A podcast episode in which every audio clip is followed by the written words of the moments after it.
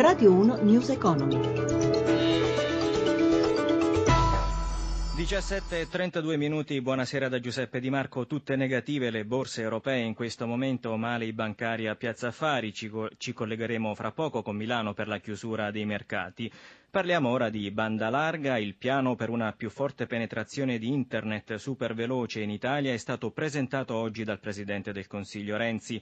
Già stanziati 3,5 miliardi, l'obiettivo è coprire il 100% del territorio nazionale a 30 megabit per secondo e arrivare al 50% di abbonamenti a 100 megabit per secondo da qui al 2020. Amalia Carosi. Il 29 aprile partiranno le prime gare, ma nelle 5 città pilota il Premier prevede l'offerta di abbonamenti per internet ultraveloce già da maggio. Nel progetto per la banda ultralarga Enel provvederà alla posa aerea dei cavi, soprattutto collegando gli armadi telefonici agli angoli delle strade a 33 milioni fra case e aziende. Francesco Starace, amministratore delegato di Enel. Poseremo i cavi, li porteremo fino alle case degli italiani, alle aziende degli italiani e alle fabbriche. Lo faremo gestendo e facendo poi la manutenzione di questa infrastruttura. Non ci porremo come un operatore telefonico, anzi la nostra intenzione è di mettere questa capacità di trasmissione di banda a disposizione degli operatori. Chi vorrà abbonarsi ai 100 megabit secondo pagherà di più? Probabile, anche se Aldo Bisio, amministratore delegato di Vodafone, lo esclude e parla di servizi più efficienti. Io non credo che ci sarà una dinamica importante sui prezzi, perché questa non è tanto guidata dai costi, che dovrebbero leggermente migliorare, ma verrà guidata moltissimo invece dalla qualità del servizio. Qua passiamo da una società megabit, che nella società digitale la M sta per medievale, a gigabit, che invece vuol dire crescita, growth in inglese. Dopo le prime 10 città pilota per il 2020 saranno 224 le città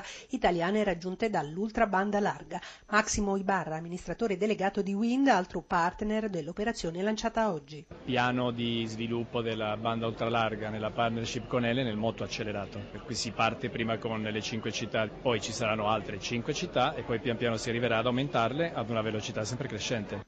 È una fotografia preoccupante quella che emerge dal rapporto Istat sul 2015, il servizio di Anna Trebbi. Non è un paese per giovani, almeno per la metà della penisola non è nemmeno un paese per ricchi. Con la crisi, si legge nel rapporto Istat, cala la speranza di vita ed è la prima volta, diminuiscono le nascite, non ci si sposa ma si divorzia anche meno. Non è un paese in movimento, anzi è un paese fermo, aumentano gli anziani, ce ne sono 157 ogni 100 giovani e il reddito disponibile è tornato ai livelli di 10 anni fa. Il 10% delle famiglie vive in condizioni di povertà relativa, quasi il 6% in povertà assoluta, una situazione che riguarda, lo abbiamo detto, soprattutto il mezzogiorno, dove il PIL pro capite è la metà di quello del nord. Oltre 2 milioni i giovani che non studiano e non lavorano, e tra quelli che hanno trovato un posto nel 14% dei casi il posto è a termine. Delude anche il dato sulla produttività, cresciuta solo dello 0,3%, fa riflettere anche il quadro imprenditoriale. La dimensione media delle aziende non arriva ai 4 addetti.